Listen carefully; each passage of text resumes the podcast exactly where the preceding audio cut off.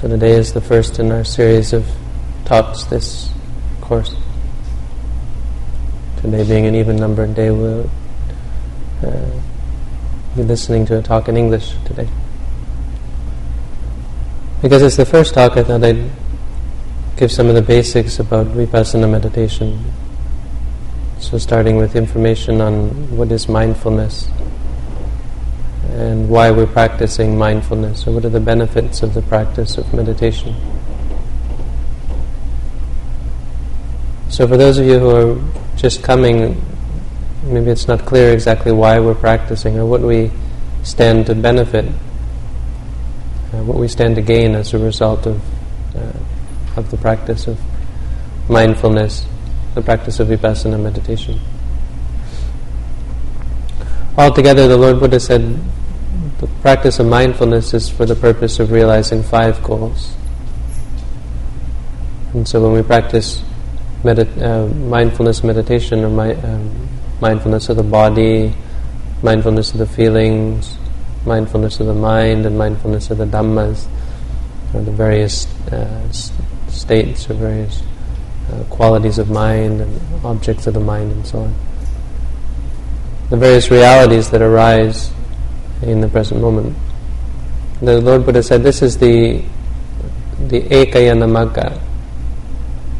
It's either the one way, the only way. Uh, it's the way you have to go by yourself. It's the way that leads only to one destination. It's a very direct way. It's a practice which doesn't lead you down side roads. It's a practice which stops you from following after the wrong way of practice. And he said it's the it's the the the only way, or it's the one way to reach these five goals, which is uh, the purification of the mind, the overcoming of all sorts of mental sicknesses, uh, depression, sorrow, sadness, mourning, uh, stress, and worry, and fear. It's the way for overcoming bodily pain and mental pain. And it's the way to attain the right path, it's the way to find freedom. These five things are the, the benefits which we hope to get from the practice. So when we practice mindfulness meditation, our mind becomes more pure than it was before. We find ourselves more patient, more able to stand up and face unpleasant situations without getting angry, without getting upset. We also find we're able to uh, withstand the this temptation of all sorts of addictive things, all sorts of sensual pleasures, not only drugs and, and um, narcotics, but also the, the more subliminal uh, sensual pleasures, which become very, very addictive for us which we find ourselves chasing after again and again. Wanting to see certain things, wanting to hear certain sounds, wanting to have pleasant smells and tastes and touches. In the practice of meditation, our mind becomes pure, so we're simply aware of the object. Our mind is fixed, is focused simply on the reality of the object. This is sort of the meaning of mindfulness. Our mind is full, or we've uh, We've got a full mind, a full awareness of the object. This is the Lord Buddha used the word pajanati, we know fully, or we know thoroughly. When we know something, we don't just know it and then go on to like it or dislike it. We know it fully. We know it totally and completely just as it is. Meaning the complete awareness. Uh, what it is is everything that we know. Or our mind is completely aware of it. When we're completely aware of something for what it is, then it, it can no longer be good or bad or tempting or uh, upsetting. It simply is what it is, and we're able to see it for what it is. So our mind, the, the very most important benefit that we gain from the practice is that our mind becomes pure. This is sometimes not so evident to beginner meditators why this should be an important goal. But the reason is because the purity of mind which we gain from meditation is that which leads to all the other benefits. When you have a pure mind, you get so many benefits and so much um, improvement in your your life, in who you are, in, your future. It changes the way we look at the world. It changes how we uh, live in this world. And how does it do that? Well, there's four other things that, that it brings along with it. So when our mind is pure through the practice of mindfulness, the second thing is that we are able to overcome all sorts of mental sicknesses. I use the word mental sickness. We, some of these we don't, uh, we don't recognize as mental sicknesses, but when you look at it from a, a point of view, when you look at it, really these things are uh, a sort of a mental sickness. They're a state of mind which is upset, which is not nat- natural, which is not pure. States like depression, anxiety, worry, stress, uh, mourning,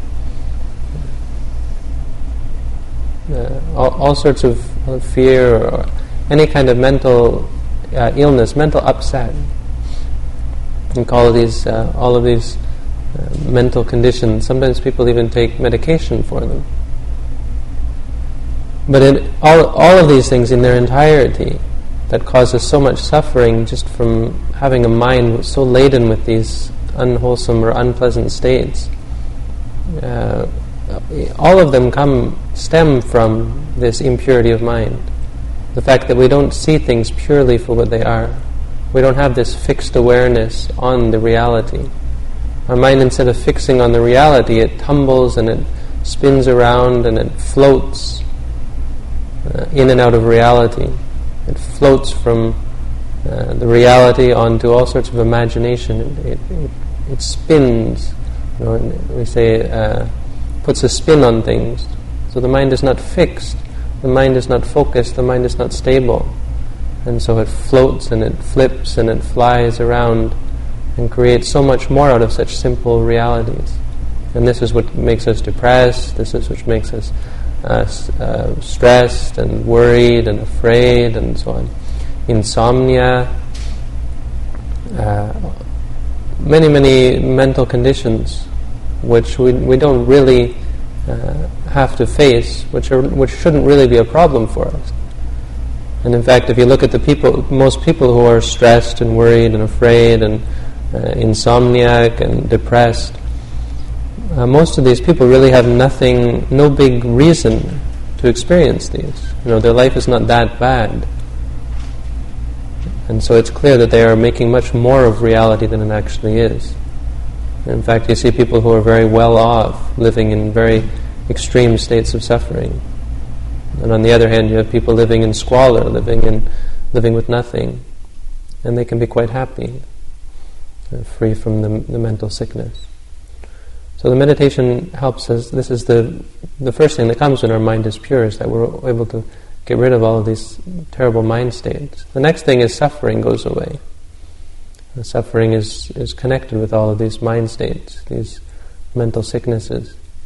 But to put it briefly, bodily suffering and mental suffering are both overcome through the practice of meditation in all their various forms. Uh, mental suffering is clear. When our mind is pure, then obviously we're not upset, we're not angry at, at uh, things which used to make us upset or angry. But bodily suffering is a little more complicated. Obviously, in the beginning, the bodily suffering doesn't go away. In fact, when we practice meditation, often it creates bodily suffering because we're new to the practice, we're new to the sitting meditation, and because we're sitting through the, the conditions instead of running away from them normally when a painful painful uh, a, a, pain arises in the body, we we immediately change our posture. We immediately find try to find a way to get away from the pain. And in the meditation practice, we don't do that. We try to sit through it, be patient with it, and to come to overcome the pain. So in the beginning, all we can hope to do is to get rid of the mental sickness or the mental pain. You know, when we're sitting and we have we have pain, we have to accept it. If we don't accept it, then this is the suffering in the mind. The Lord Buddha said it's like someone who is uh, hit with a with a sharp object and there's a sharp object embedded in their flesh, and then they take another sharp ob- object and try to gouge it out, like a thorn. If there's a thorn in your flesh, in your body, and then you take another thorn to try to get it out. And this is like gives you twice as much pain. He said, for someone who is able to uh, see the pain just simply as pain. So when we say to ourselves, pain, pain, pain, we're fixing the mind simply on the pain. When we come to realize, we come to understand clearly about it.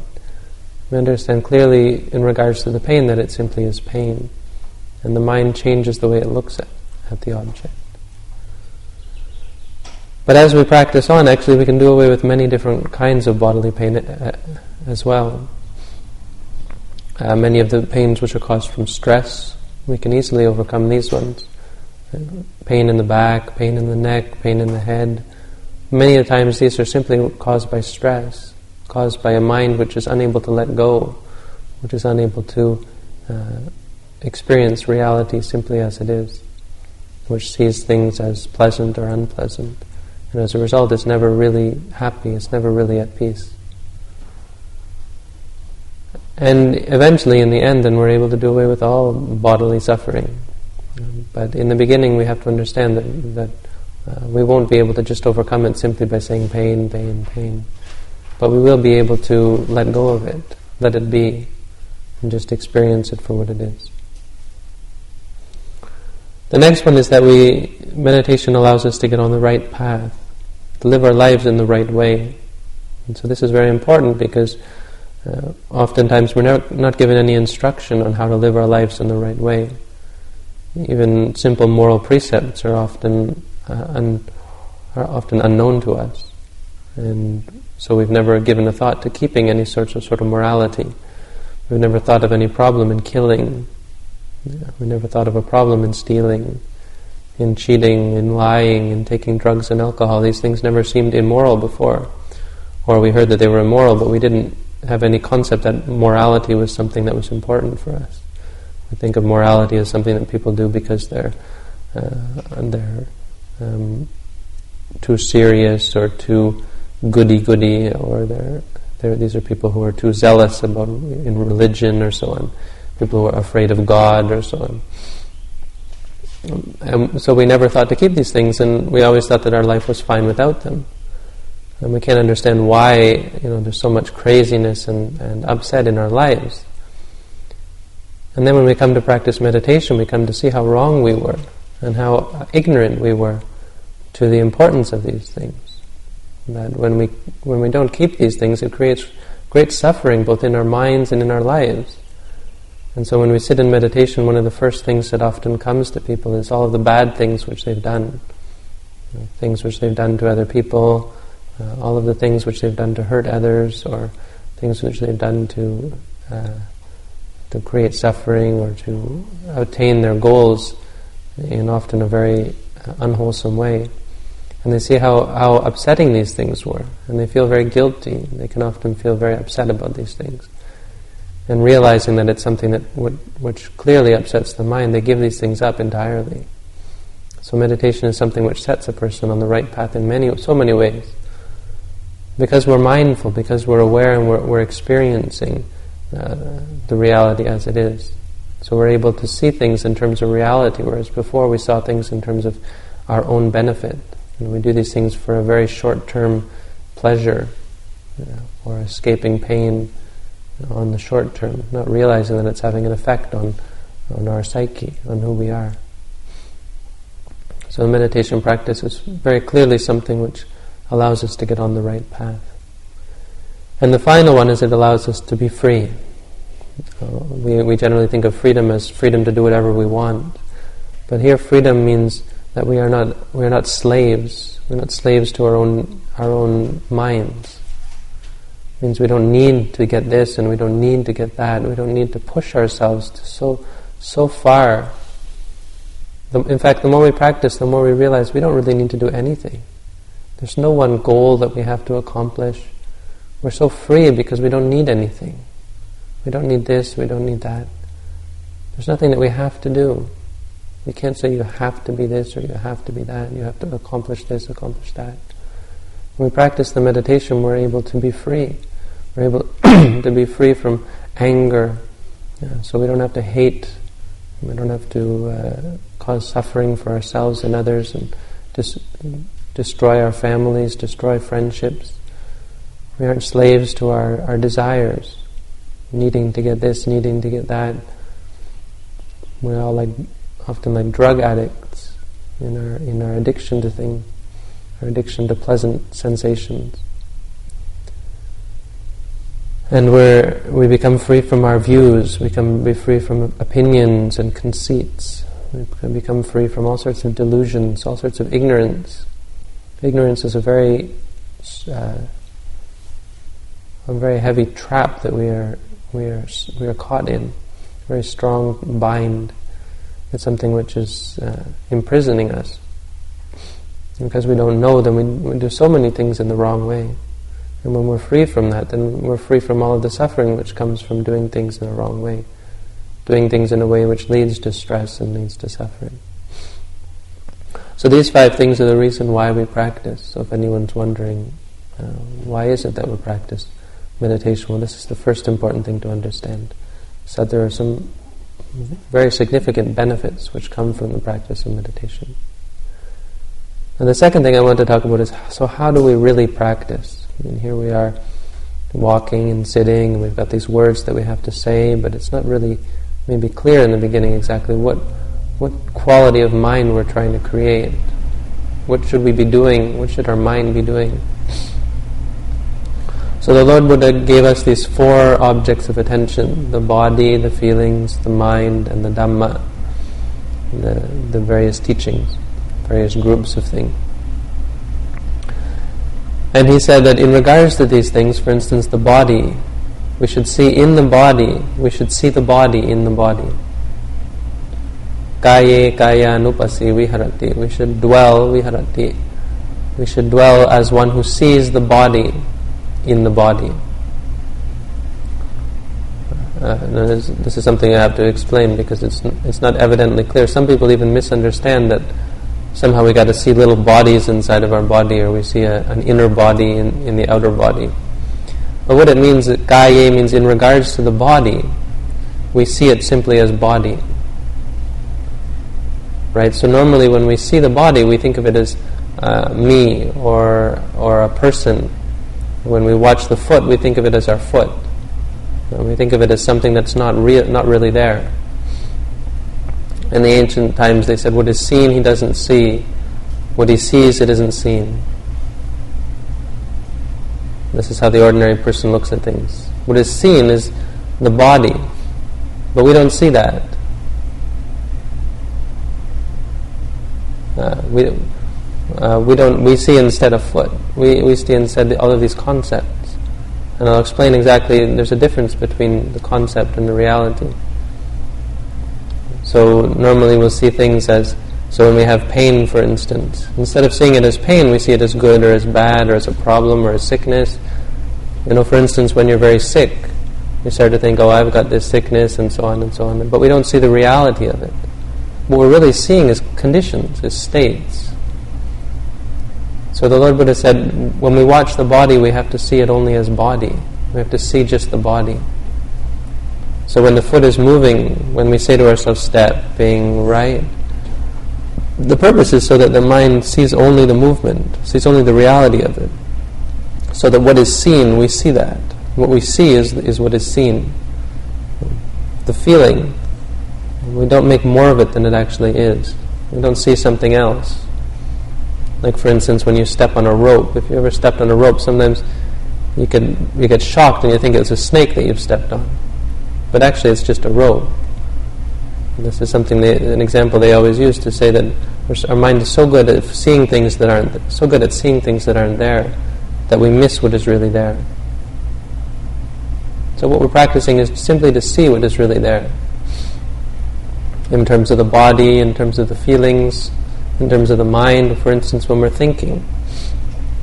Thoughts that can be thoughts can be very uh, deceptive and very enticing. They can lead us into so many different uh, traps, and uh, they can catch us up in their power, take us away, and get us lead us to doubts, lead us to views, lead us to worries, lead us to uh, distractions. But in the end, they're only thoughts. And so when we see the mind, when we see in the, the mind in the mind, in regards to the mind, we see the mind. In regards to the thoughts, we see a thought. When we say to ourselves, thinking, thinking, this, this creates this clear thought, clear awareness, this full knowledge, seeing the, seeing the thought for what it is. And the hindrance, the dhammas, all of these different groups, starting with the hindrances. So when you like something, instead of seeing seeing this as a uh, a reason to chase after something, you see it as liking.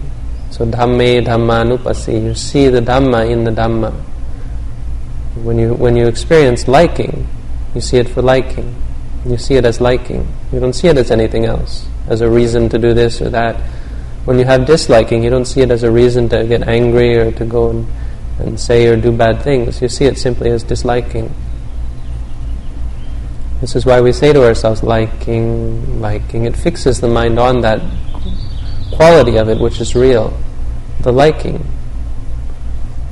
When there's disliking, we see it as disliking. We say to ourselves, disliking, disliking. This Another thing it does is it straightens the mind out because the mind is all crooked and it wants to make all these excuses why uh, we should be doing something else. It wants to lead us after all of these uh, sensual pleasures and wants to convince us that we have to get away from all of these bad things and we have to be always running away and running after.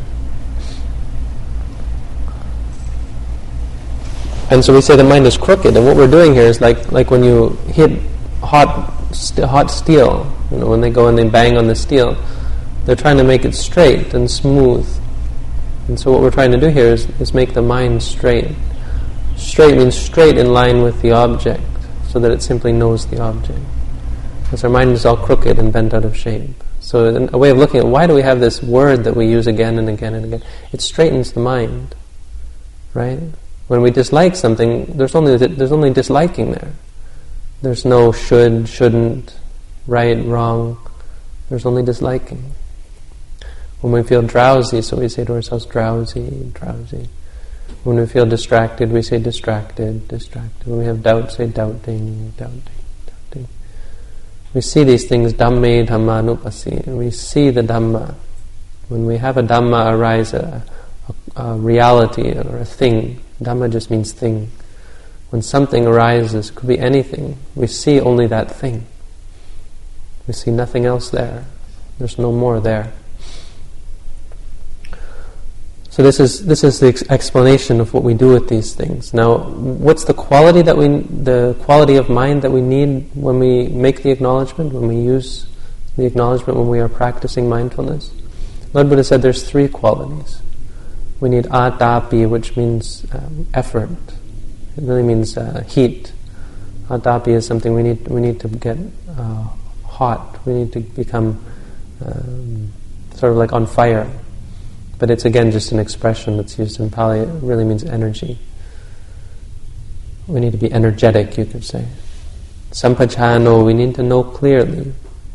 We need to know thoroughly and totally and perfectly and satima, we need to we need to be mindful. Or satima, sati really doesn't exactly mean mindfulness. It's just an English translation. It, it means something like remembrance or recollection. Uh, to recollect something, and here it means we're able, we're, we're, recollecting the, the in this case specifically re- recollecting the reality. So we're able to call to mind when it, when something arises. We're able to catch it for what it is. We're able to catch up the reality of it in our minds. So when we see something, we don't say, oh, that's a bird, or that's a duck, or it's a dog, or that's a person. We're, we catch seeing. Right? We, we recollect it for what it is. We have a recollection that, that catches it, catches the reality of it. We're able to recollect the reality of it. We're not, we don't forget what it is. Mindfulness means not forgetting. So let's go over these. First, we'll go. We'll start at the beginning, though. Uh, effort, or ener- being energetic. This is the first one.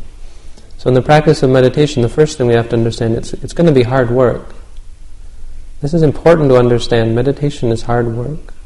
It's not something that's easy or simple. If it were, we'd all be enlightened. What we're doing here is, is, is not just coming for a vacation, it's coming to train ourselves. I mean, if it, if it were really easy, we wouldn't have ever had to come here. We just would have sort of picked it up as we went along. Meditation is something that the whole, the most of the world is missing. And it's because we're missing this that we create so much suffering for ourselves and for other people. When we practice meditation, we're doing something very special, and it's something which takes great energy. We have to uh, often get all heated up. We have to make a great effort. But here, the great effort is not that we have to push ourselves beyond our limits. We just have to stop ourselves from getting lazy, stop ourselves from falling back into this pattern of simply going with the flow and letting things uh, letting our minds follow after things, or letting our minds uh, get angry, letting ourselves get caught up in these cycles which are unwholesome and unpleasant and causes for suffering. We have to be able to take take the bull by its horns, you say, or grab the reins and take charge of our life, take charge of, of our future, of our destiny. It's kind of like that. That's sort of what it means here.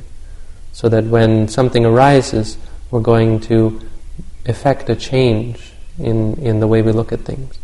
We need to have this state of confidence and effort, this state of uh, uh, willingness to do the, do the work.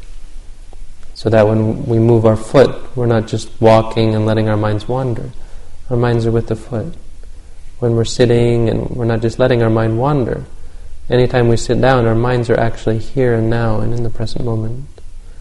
Either it's with the body or it can be with, with feelings, with pain that arises. Simply knowing the pain, reminding ourselves what is the pain. Being able to recollect it, not forgetting that it's only pain. You see, this is the, anyway, this is the, the first one is effort.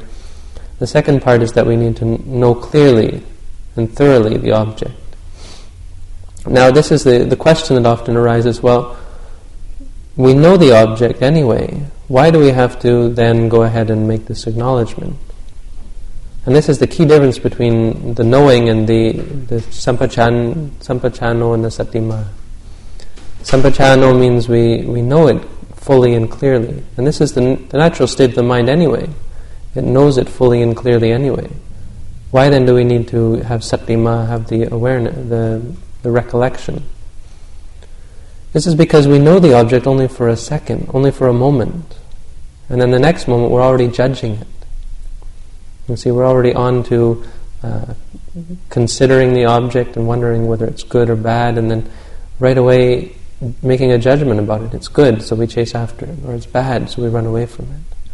If we don't have the satima, the, the, the recollection, so that we don't forget, the non forgetfulness, then our mind right away forgets that. Oh, yeah, right away we say, okay, this is pain, but right away we forget that and we go on, oh, it's bad, it's horrible, I have to do something.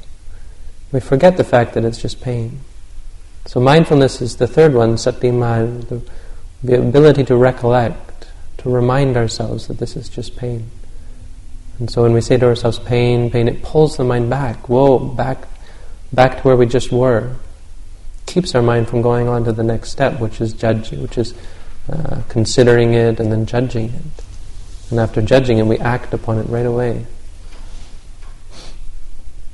So these three things are very important qualities in the meditation. This is what we have to keep in mind. We need effort. We need uh, to be aware clearly of the object, and we need to have the the mindfulness, the recollection. We have to remind ourselves again and again and again what it is. Like hitting our mind when our mind wants to run run away, hitting the mind, straightening the mind out. When the mind gets crooked again, straighten it out, straighten it out, pulling it back again and again. There are other qualities which we need, of course. We need concentration, we need confidence. These things are not specifically mentioned. Uh, they're considered not as important, not as uh, crucial in this moment. For instance, concentration is something that, if we emphasize it, sometimes people just push for concentration. Whereas we're, we're, sort of looking at things, we're, we're, we're, looking at things from the other end, where we start with concentration, and that builds our, con- start with mindfulness, sorry, and that builds our concentration. if we start with concentration, sometimes we can get focused on what is not real. We get focused on uh, abstract concepts or focused on um, states of calm. Sometimes our mind gets so fixed on one object that we are not able to see the, rea- the other realities as they're arising. We sort of forget to look at, at what's going on. Confidence is another one. Sometimes, if we have lots of confidence, if we emphasize confidence, people get so confident and so sure of themselves that they can easily get off track. So here we're we're focusing on sort of a work that we have to do, and the work we have to do is to use energy, to be energetic, and to see clearly the objects as they arise, and to not forget them for what they are, not forget that that essence, the kernel of ultimate reality which is there, whether it be in the body or in the feelings, or in our thoughts, or in our, our judgments, our likings or dislikings, or so on. So, and the final thing I want to talk about is uh, what the Buddha said said next about what we what we're trying to do in the practice is we're trying to give up liking and disliking. He said he said two parts. First, he said uh, vineyya lokeya picha manasam. We're giving up in the world. Vineyya, we're giving up. Abhijjha is liking and domanassa is disliking. Giving up both of these things. Because when we practice meditation, we have no more delusion. We have no more misunderstanding. It's like we got this bright light shining on everything we do. And so as a result, this is, this is where it's going. It's burning up these things. Giving up these stains. And the final thing that the Lord Buddha said is that uh, natcha kinchi loke upadiyati that it holds on we hold on to nothing in the world So in the practice of meditation, it's important to understand that here we're coming to let go of everything, really. We come to see the world in a different way. The normal, ordinary way for people to look at the world is that like a person who is falling, a person who is clinging to the side of a cliff uh, in fear that they're going to fall. And you see that, so we're always in this state of holding on to things because we're afraid if we let go, we'll lose everything we're going to fall, we're going to go down. We live in this constant fear and this constant stress, and so we hold on to everything. The Lord Buddha said we don't hold on to anything in the world.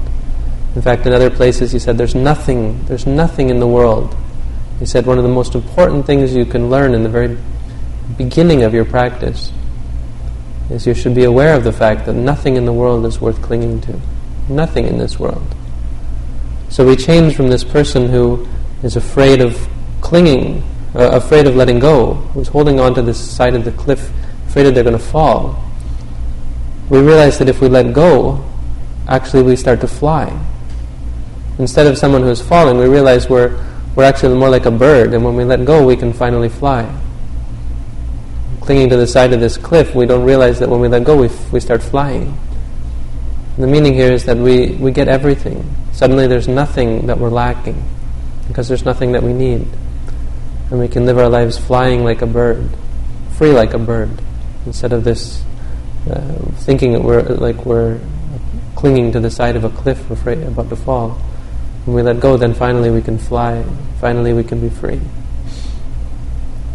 So this is sort of a basic understanding of, of what we're doing. The most important thing is to understand about this this moment of mindfulness that when we practice meditation, we have to create these moments. We have to create as many moments as we can, because this is a moment of, of pure awareness, where the mind is pure. The mind is no longer liking or disliking, no longer angry or upset. At the moment when we say to ourselves, liking, liking or disliking, or pain, pain, or even just the simple walking, walking, stepping, right, stepping, when we sit and we say rising and falling, when we're finally able to do this, when we train ourselves in this way, then our mind doesn't chase after things and doesn't run away from things. So this basic fundamental uh, acknowledgement or noting, remembering things for what they are, reminding ourselves. It's only that, it's only pain, nothing else. We say to ourselves, pain, pain, and so on. This is the most important part of the practice, and this is what I have to uh, impress upon all of you.